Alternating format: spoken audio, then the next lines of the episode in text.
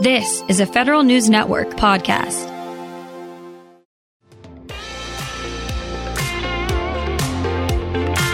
Welcome back to the Space Hour here on Federal News Network. I'm Eric White. The expansion of commercial space activities is driving the need for advanced software and digital platforms that require vast amounts of data processing and computing power, and that demand can come at a cost to the environment. All that data needing to be processed can carry a heavy footprint.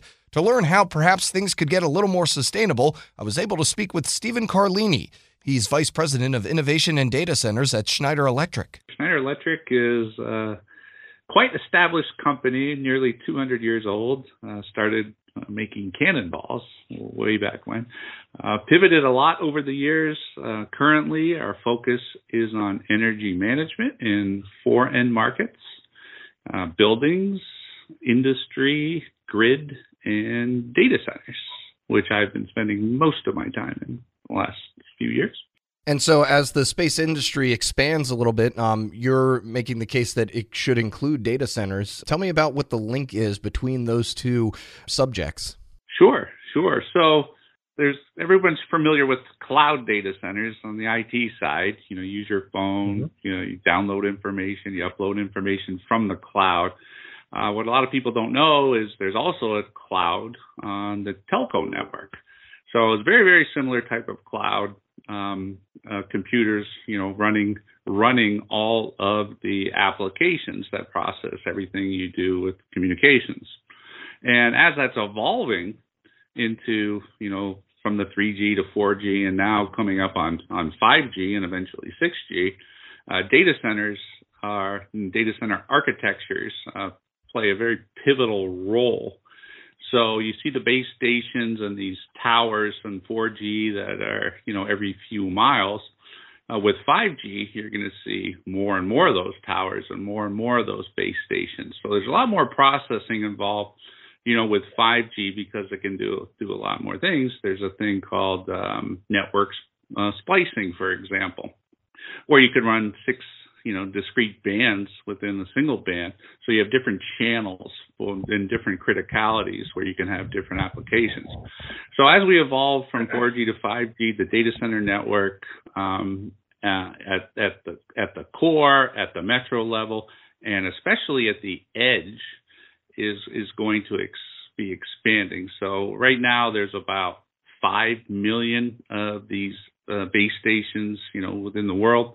Um, with 5G, there's going to be there's going to be probably another seven and a half million more of those, and they're going to be popping up on rooftops and basements and car parks, uh, pretty much pretty much everywhere. And so, what does that mean for the infrastructure in space? I imagine more hardware on the ground probably means a little bit more up in space as well. Well, it's interesting. You know, we talked about 5G and the projection. You know, if if we started right now um, and we wanted to cover the globe with with high band 5G, which is the millimeter wave 5G, which is the ultra reliable low latency 5G.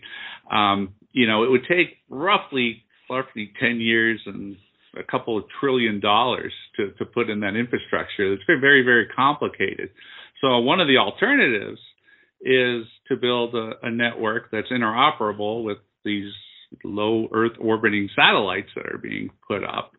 Um, so we could eliminate, you know, a lot of the uh, infrastructure that's going to be on the ground. Terrestrial, they're calling it. It's a new, you know, they're they're talking about the, you know, the space the space portion and the portion of it's uh, on the ground. That that that's that's interesting. So, um, you know, it's it's it's an exciting and it's new technology to have these these uh, low Earth orbiting satellites that are relatively inexpensive to deploy and they and they operate you know 300 kilometers you know high. And they they rotate you know around around the globe around it takes about an hour and a half for them to to rotate across the globe. So the idea and there's you know the the top business you know moguls of our generation all are all you know are all filing for you know for permits to put as many of these satellites into space as, as possible. So it's it's it's really exciting because they say about it's going to take about you know 1,000 satellites to to cover you know globe for um, internet type of communication. So instead of getting your your your service from like a you know a provider that you're you're used to like AT&T or Verizon, you may be getting it from like SpaceX in the future. You know, we've heard all kinds of ideas about ways to expand many networks, uh, whether it's, uh, you know, you've heard drones flying over the Earth, you know, that's sort of similar to a low orbit satellite. What are the other benefits from that, you know, that maybe weigh up against? Obviously, you know, that means less hardware. It's probably, you know, less energy. Uh, you, you mentioned cost already. Are there other benefits that come with using this method instead? Well, we're talking about this method, you know, like it's going to be ubiquitous. It's going to be at the beginning uh, mainly for underserved areas.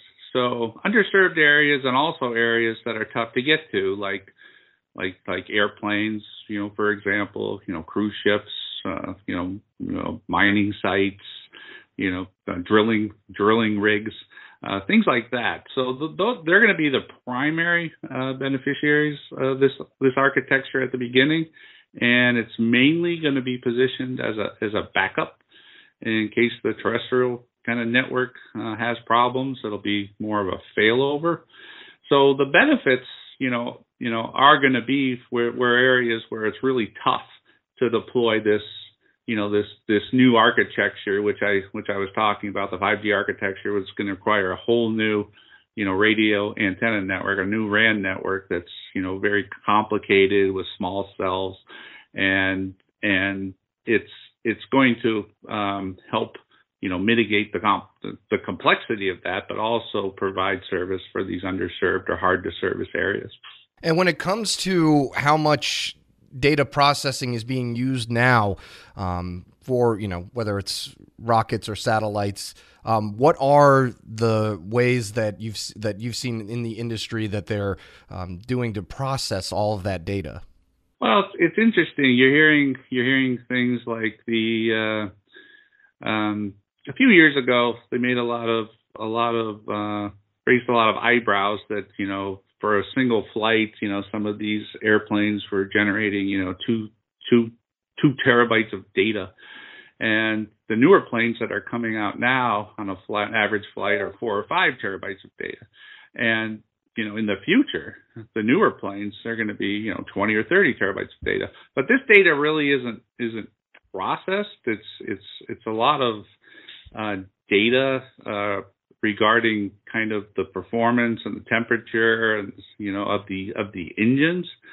So it's really not even transmitted. It's kept on the plane and then it's downloaded, you know, at the airport and then it's bundled together with other data. Then it's shipped off, you know, via like some kind of transport to a to a data center where it's stored and it's not really stored, you know, on you know on flash memory. It's too easily accessible. It's stored in case there's a problem in the future, and you know you have to access the data. Then you can go back and look at you know what what the data was leading up to that failure. Uh, where where there is a lot of data being processed is in the flight navigation and control. So the newer the newer planes are actually transmitting a lot of data uh, having to do with the weather, you know, the um, um, the uh, the winds, you know, the, the the the loading, and it's rerouting the planes as much as it can, you know, in flight. So there's a lot of that going on. But as far as like all of the the maintenance data and the and the things that people are talking about, that data really isn't processed that that that heavily. And what kind of energy implications does the, all of that that you just discussed have? Um, you know, as far as uh, the amount of that is needed just to transport that data, and you know whether it's processed or not. Yeah. So so the you know the the stress on on the networks, you know, is is the one that's you know you know the unintended consequence you know of covid was that you know that the, the you know all the data networks had a lot more traffic at different times of the day.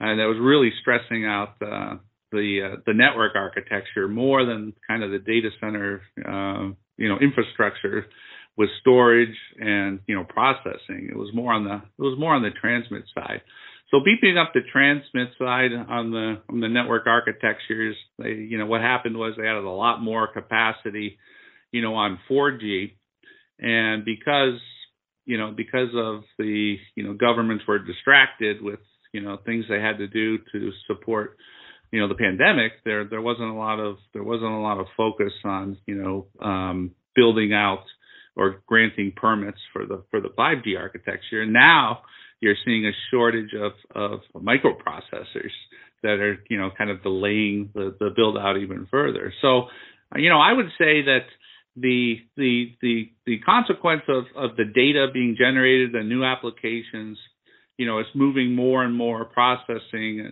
to the edge. So a lot of the data that's generated by, you know, autonomous cars, for example, and smart traffic and smart utilities, all of that data just has to be processed, you know, you know, in real time, and you know, very little of that data is stored you know, example, you know, a car coming to an intersection, you know, which car gets to go first if they're driving themselves. You know, you don't need that data, you know, after, you know, after you've determined who needs to go next.